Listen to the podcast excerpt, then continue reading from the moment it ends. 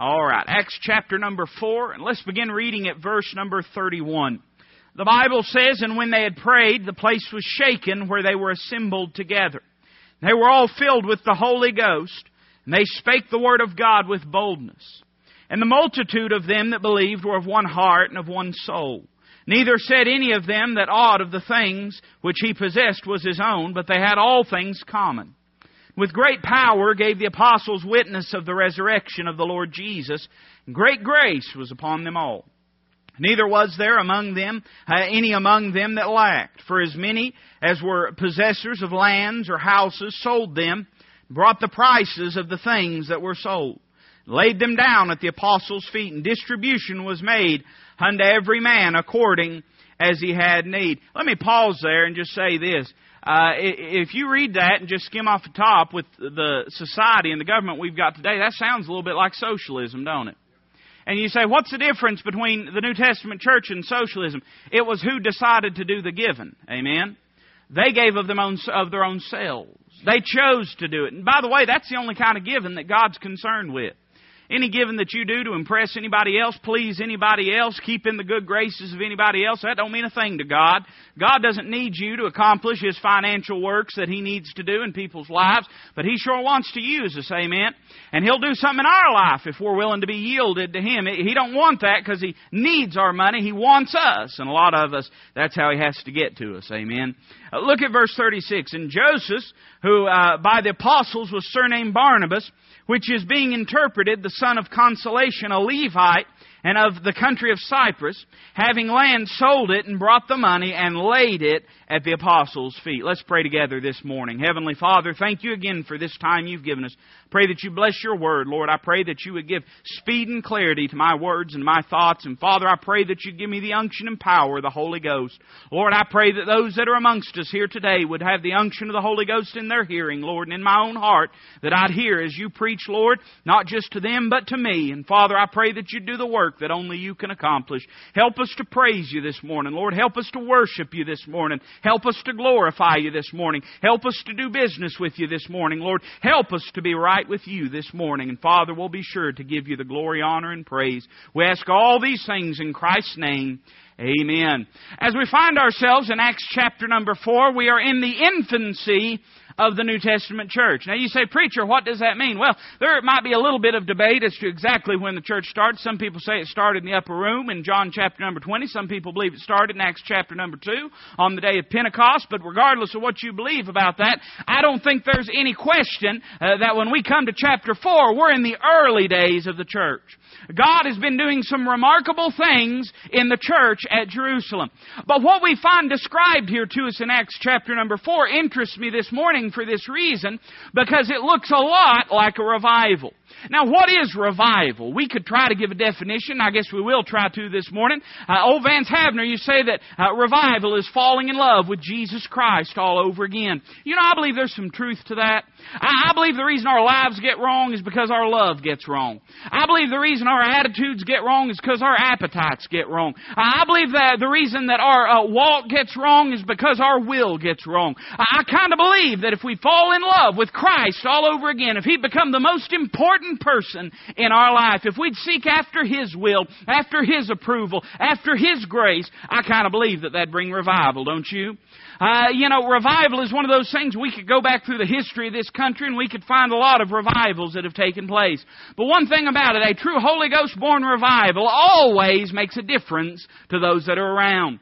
Uh, now, it always starts in the individual, but it makes a difference to those around. We could look at the great revivals that have taken place and we could see where, uh, where brothels and uh, saloons and uh, various uh, houses of ill repute were shut down, not because they got an ordinance passed. Amen in, not because they got a better congressman or uh, not because they got a better president in, but because uh, the grace of God did something in people's lives. I believe that's what revival looks like. And as we read this passage, we see something taking place within this church and without this church that I believe we could define as revival.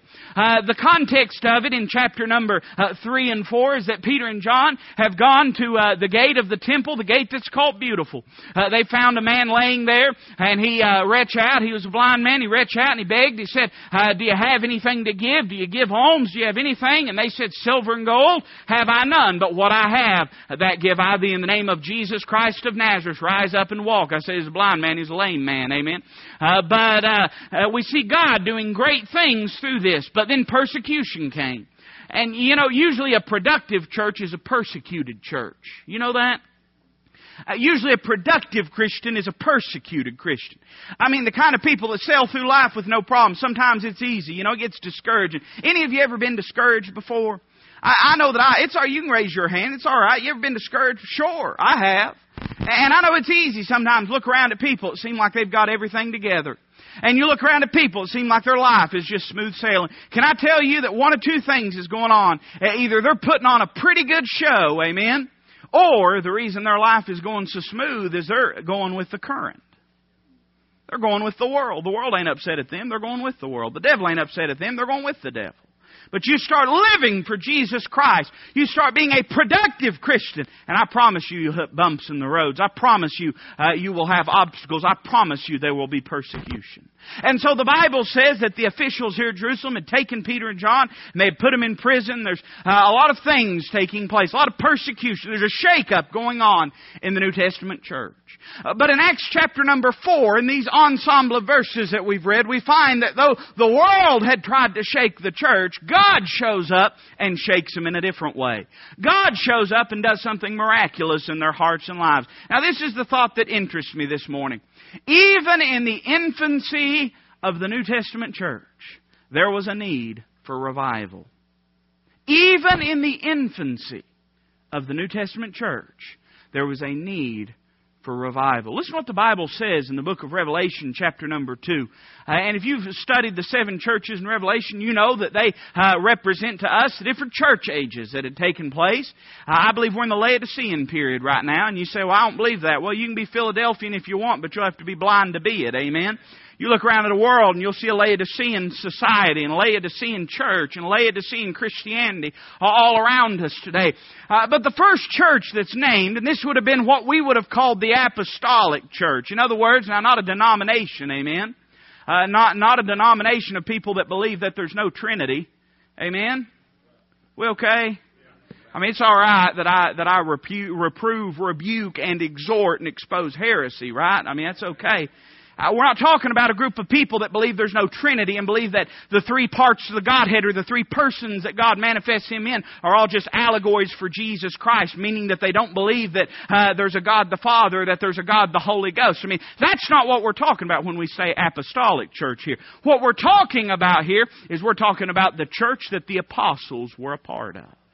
And the Bible says that the church at Ephesus, the first church mentioned, uh, it represents to us this early church. And listen to what God says about this church. Now, this convicts me. I don't know if it will you, but it convicts me to consider this thought. Uh, God gave this condemnation when He said, Nevertheless, I have somewhat against thee, because thou hast left thy first love. Let me tell you something, friend. This, this issue of backslidness, this ain't a 21st century issue. I mean, this, this thing of, of being apathetic or, or being lazy in our Christianity, this, this isn't a 21st century ideal. I mean, you go back to the birth of the New Testament church and you'll find just a short time after that God had to give a refreshing and a reviving to His people. I want to name three things very quickly by way of introduction that I see about revival. And I believe these are important because they're going to shape and define our expectations for revival. Let me say first off that revival is normal. And you say, well, now wait a minute, preacher. I, I thought you just said that God was doing some spectacular things uh, in the church at Jerusalem. I thought you said God was doing some amazing things. Yeah, we've got an amazing God. We've got a spectacular God. I mean, the conditions that you see revival and people getting saved and people getting right and marriages being mended and people putting sin out of their life and growing together in unity and in love in the local church. That's normal. That's normal. I mean, this doesn't have to be one of these things where we look at it and say, well, you know, we could never have that. We ain't got enough people to have that. It don't take very many people to have that. It just takes right people. Amen? I say that about myself too, church. I'm not pointing my finger at you. I'm pointing it at us, all of us, because I think we all have a need to grow closer. It's normal. Revival is a normal thing. The things that you see in a church that has revival, that's how God intends for things to operate. Let me say number two, that revival is necessary. You say, well, now wait a minute, preacher. What do you mean necessary? I mean, I've seen churches survive uh, that weren't having revival. Yeah, doing just that, surviving we're going to accomplish the work that God has called us to do, God's people are going to have to be in love with Jesus Christ. I mean, that's not optional. I, I mean, if we're going to, you know why a lot of people are unhappy today? You know why a lot of Christians are dissatisfied? They're dissatisfied for two reasons. Number one, because they have gotten so much carnality in their life that they can't be satisfied with Jesus Christ. But sin never satisfies. They're, they're caught in the middle. They're caught in the middle of this thing.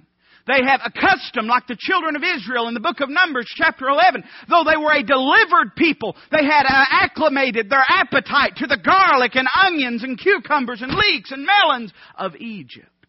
And now here they are in the middle. They're not satisfied with the manna. Amen?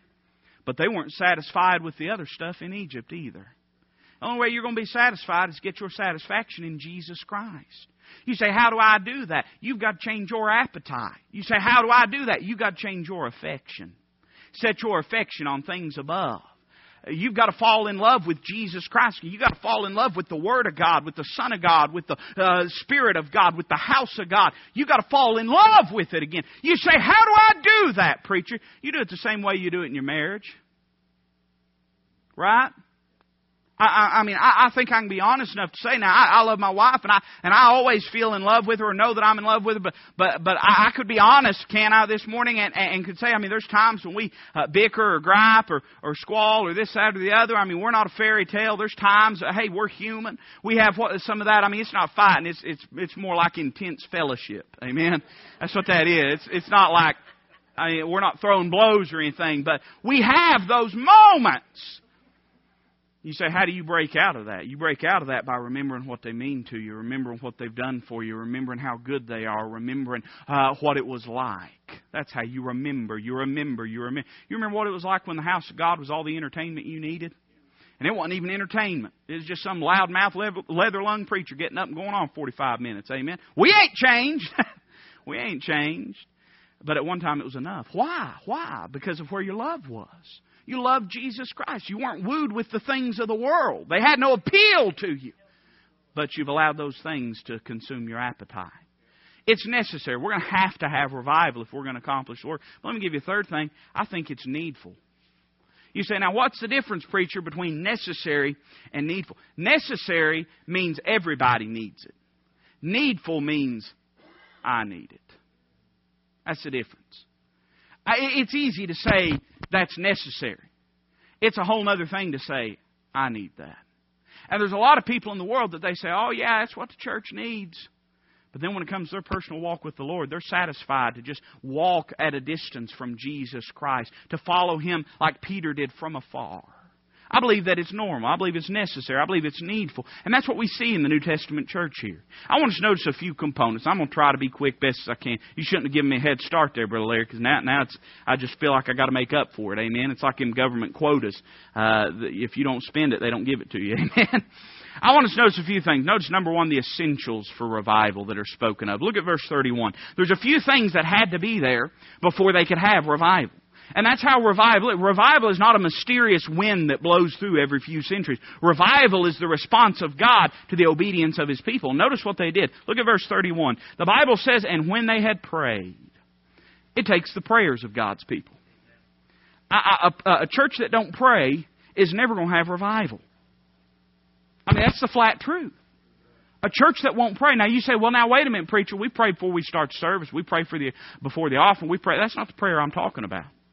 I'm not talking about a public prayer, and I believe a public prayer should be a genuine prayer. I don't believe in none of this uh, form praying or pray preaching or any of that. I believe it ought to be a sincere prayer. But I'm saying this when it says when they had prayed, It's not saying when they had gathered together and called on one person or two people. It's talking about when the early church, like they so oft would, would gather in a place and bind together and grab hold of the horns of God's altar until they heard from heaven.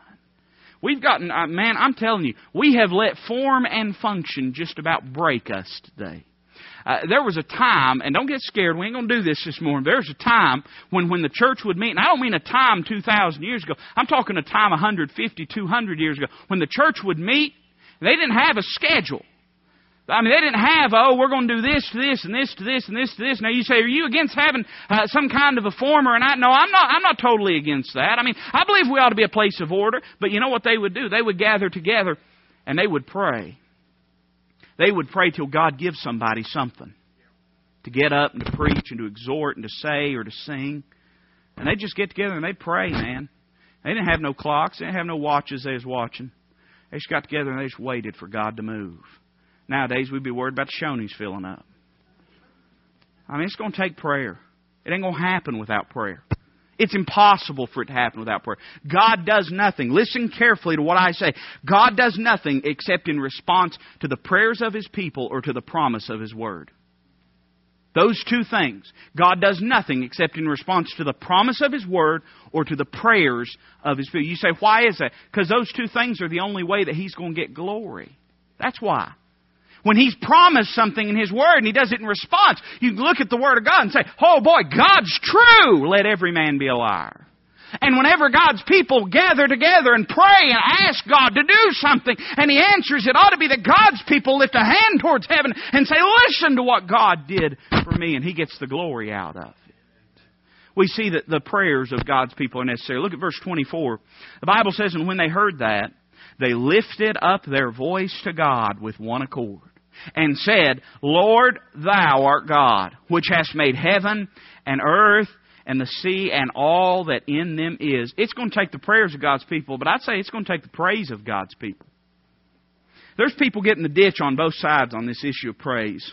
You know what I mean? I mean, there's some people that think that they can praise with their lips and not with their life, and God's going to be satisfied with it. And God ain't within a hundred miles of that kind of praise. Amen? I mean, God's not interested in just lip service. That's not what God's interested in. But then you see people in the other side of the ditch, and they think it's, I mean, they think praise has no value in the church. You say, how do, how do you know that there's people that think that? Have you ever been to some of their churches? I mean, if somebody say amen, the whole place wouldn't know it. They'd think they yelled fire. They'd bolt out the door. I to know what's going on. And, I'm not saying, you say, preacher, are you saying I ought to get loud every time? I think there ought to get, be a chance you will.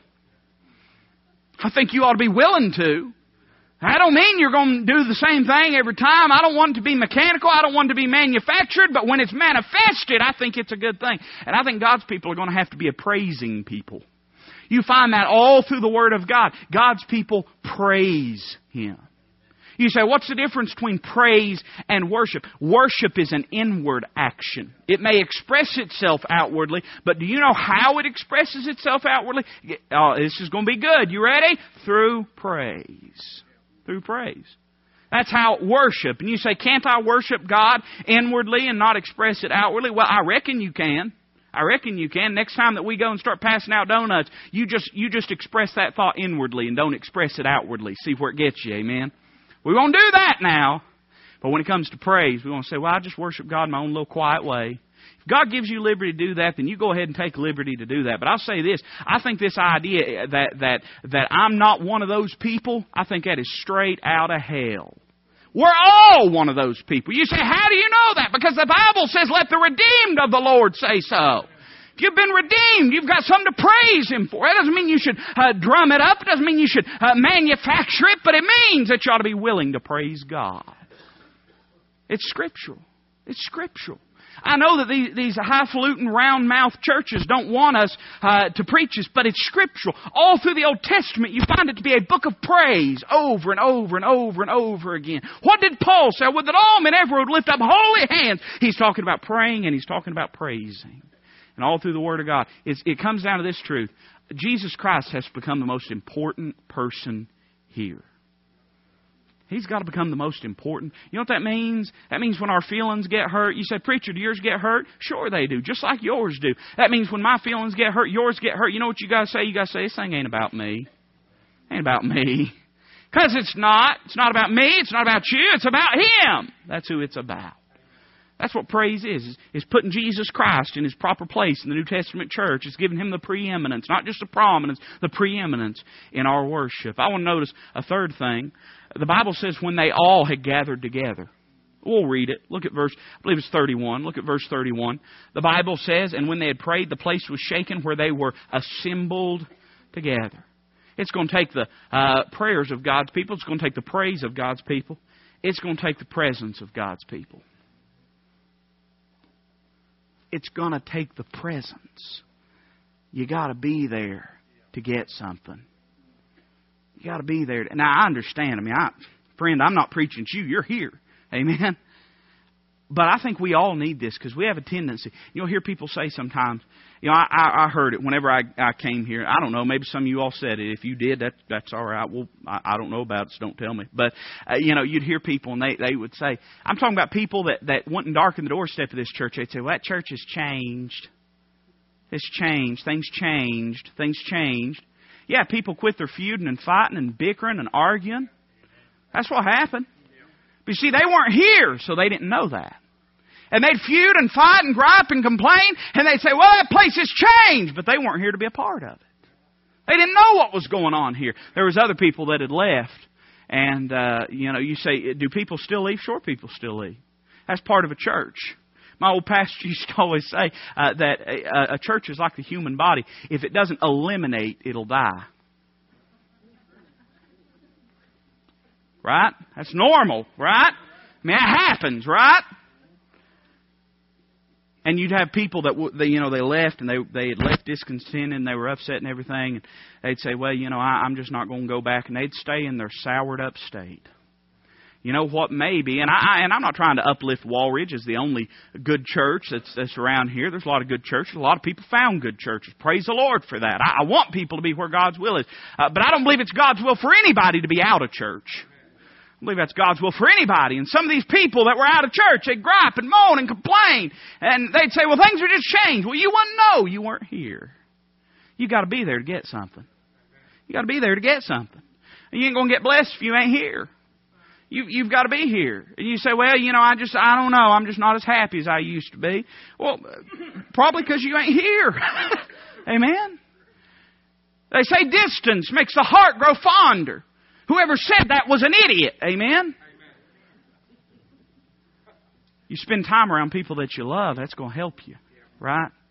And, I, and, and I'll be honest with you. I mean, there's in any church, there's going to be griping, bickering. I, I've given the example before. You know, I mean, if we if we had you know somebody over here, if if if Richard was sitting over here and and uh, you know he he swallows a bug and a fly, you know, because that I don't know, it just makes sense, right? And somebody looks over at the exact time, and he looks over at him just real cross-eyed and everything. Uh, you know, stuff happens. Then next thing you know, somebody's saying, "Did you see the way Richard Evans looked at me?" You know, it happens. Yeah, he looks like that all the time, though, don't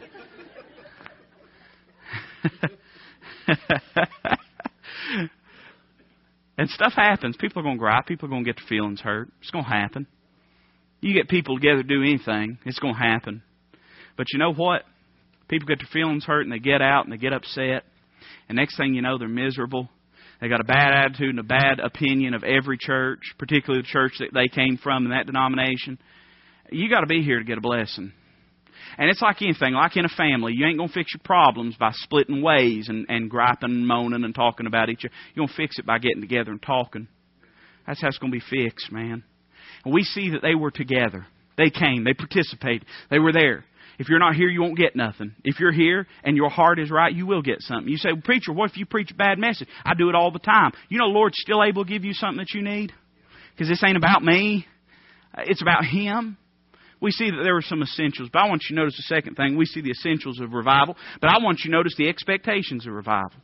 What's going to happen if we see revival? If revival happens, what, what, what, what accompanies revival? I want you to notice a few things. Look at verse 31. The Bible says they were all filled with the Holy Ghost, the fullness of the Spirit.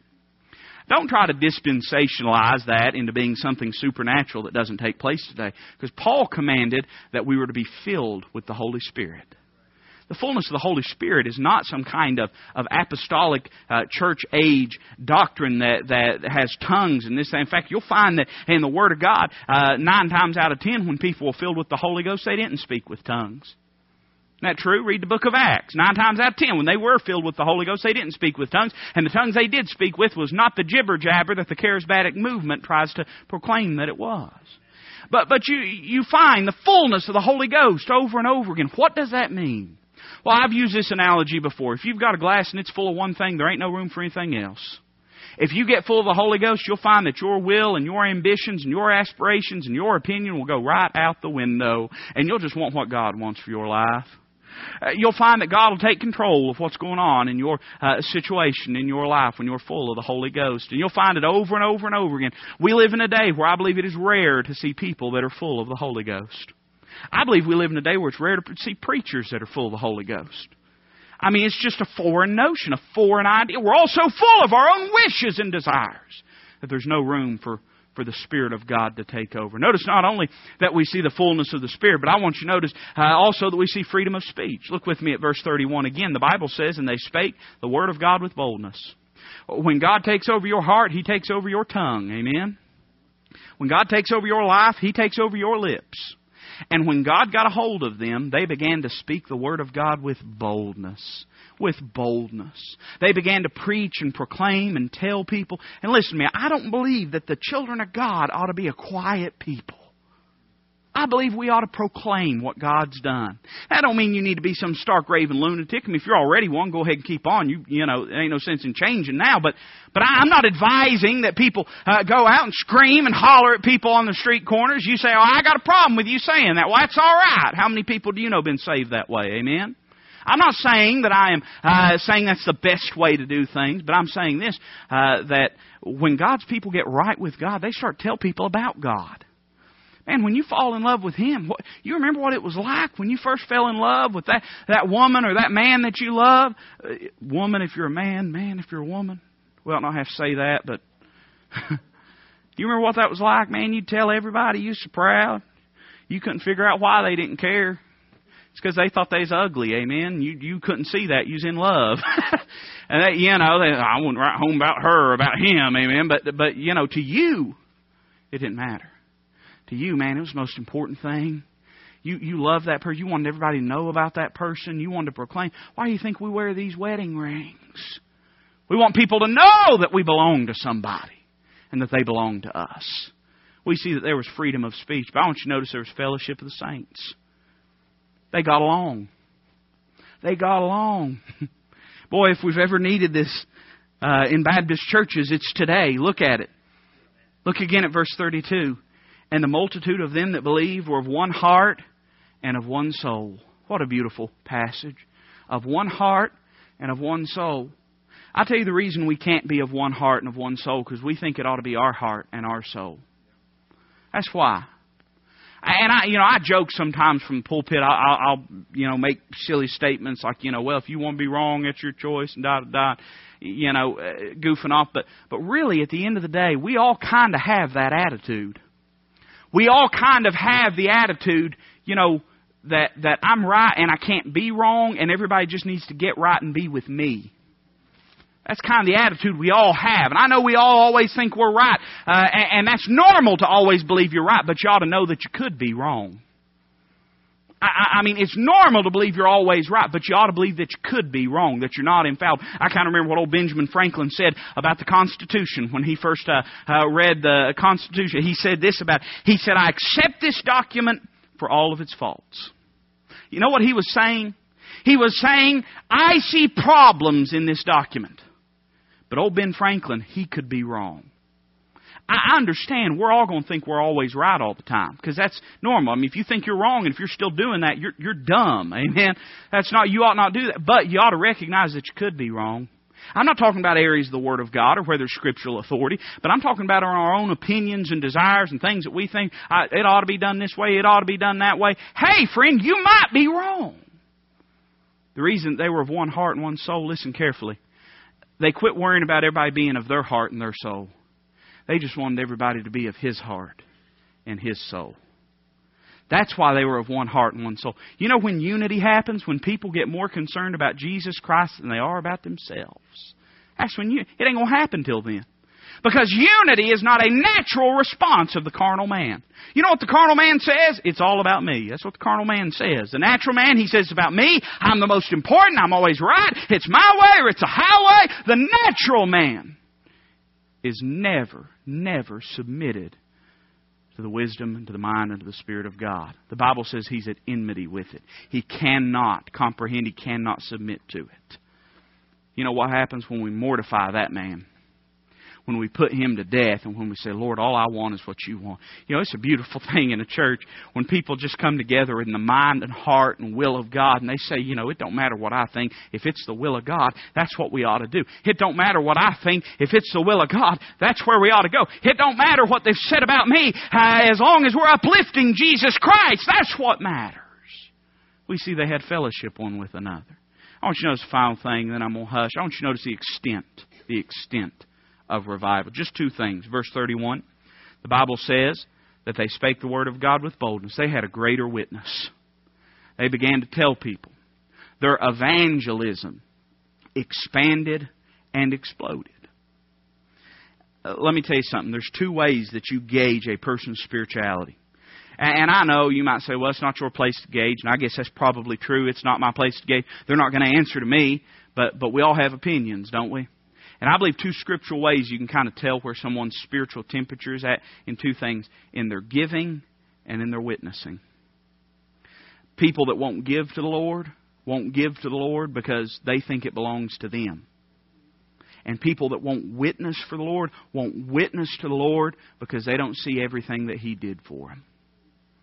That's that's kind of how I mean. Usually, if someone and you can have you can you can talk the talk, you can know all the facts. I mean, you can act the right way, you can have everything in the world. Uh, but if you're not trying in some way to be a witness to people, that doesn't mean again. That doesn't mean you're going to get out on the street corner and preach. That doesn't mean you're going to go into full time ministry. But I'm talking taking every opportunity that you can have to give a tract, to give an encouraging word, to point someone to Calvary. When God gets a hold of people he gets a hold of their life and he gets a hold of their lips and they start telling people about Jesus Christ. We see a greater uh, witness, uh, but we see greater works. Started to do things. I'm, I'm gonna. How many of you are are grammar Nazis? I hope that's not an insensitive term, but if you you know what I mean, most of you, this is going to drive you up the wall. Ain't nobody been revived that ain't doing nothing. That's simple. They can talk it, they can shout it, they can run, they can do backflips. I, I mean, they can, they can tear the walls down. But if they ain't doing anything for Jesus Christ, if, if they're not serving Him, it's all sounding brass, tinkling cymbals. means nothing. Love is an action verb. If you love Him, you're going to do something for Him. You're going to do something for Him. I mean, that doesn't mean you're going to do what the next guy does. You may do more, you may do less. But whatever God's will for your life is, you really fall in love with Jesus Christ, that's what you're going to want. That's what you're going to want. We see that God did some things in their church life. Things I believe He could do in our church life. Things I believe He could do in my life as a pastor and as a Christian. And things I believe He's capable of doing in your life as a Christian as well and as a church member. So the question is this do we want it? Revival does not come to the unwilling. You don't want it, it's not going to happen. God is not going to force you against your free will. But if you want revival, it begins with you, just as it begins with me. It begins with us looking at. You remember what I said? It's needful. We have to look at it. We have to say, Lord, I've got things in my life that I need you to take care of. Lord, there's some things in my life that you need to deal with and that I need to submit to you. By the way, do you know there's a lot of people that are praying for God to take something away that they won't let go of? You know, the Bible says that we're to cleanse ourselves. What it says, 1 Corinthians, we're to cleanse ourselves. And there's something to praying and asking God to take something away from you, and I believe in that. I'm not saying that God can't do that, and God's able, and there's times when God needs to. I think there's a lot of stuff that we kind of, with a vain lip service prayer, we say, Lord, take this away! And then we hold on to it with a death grip. And God says, I'll take it away if you'll let go of it. I'll take it from you. And you know why He does that? Because He knows you're fully capable of it. He wouldn't ask you. He wouldn't. He wouldn't say that. He wouldn't respond to you in that way uh, if if you weren't capable. But because we're capable, there's a lot of things in our lives that we can let go. We just got to make up our mind to do it. Maybe bitterness, maybe fear, maybe anger, maybe an, uh, an outward sin that could be seen in our life. But whatever it is, we could get rid of it, but we won't get rid of it. And we're praying and asking God to do it, and God's saying, "I've commanded you to do it." And if you'll only give it up, I'll help you. I'll help you. There may be things in your life you got to quit looking to other people, start looking at yourself, saying, Lord, what, where is it in me? Search me, O Lord. Try me. See if there be any wicked or unclean way within me. That's what David prayed. David, it interests me, and I, and I promise you I'm done. It interests me that David prays that in Psalms 51. He's repenting of his sin with Bathsheba. So we see that when he went to repent, he did not repent just of the sin with Bathsheba. He wouldn't have to pray and ask God to search him over that. He knew what he did wrong. Nathan had told him what he did wrong. But when he was repenting and getting right with God, he didn't just repent over the things that he knew about. He said, Lord, I want you to examine my life. Take inventory. Show me where I need to be closer to you. That's what we need this morning. It's what all of us need this morning. And if God's spoken to your heart, I want to give you the opportunity to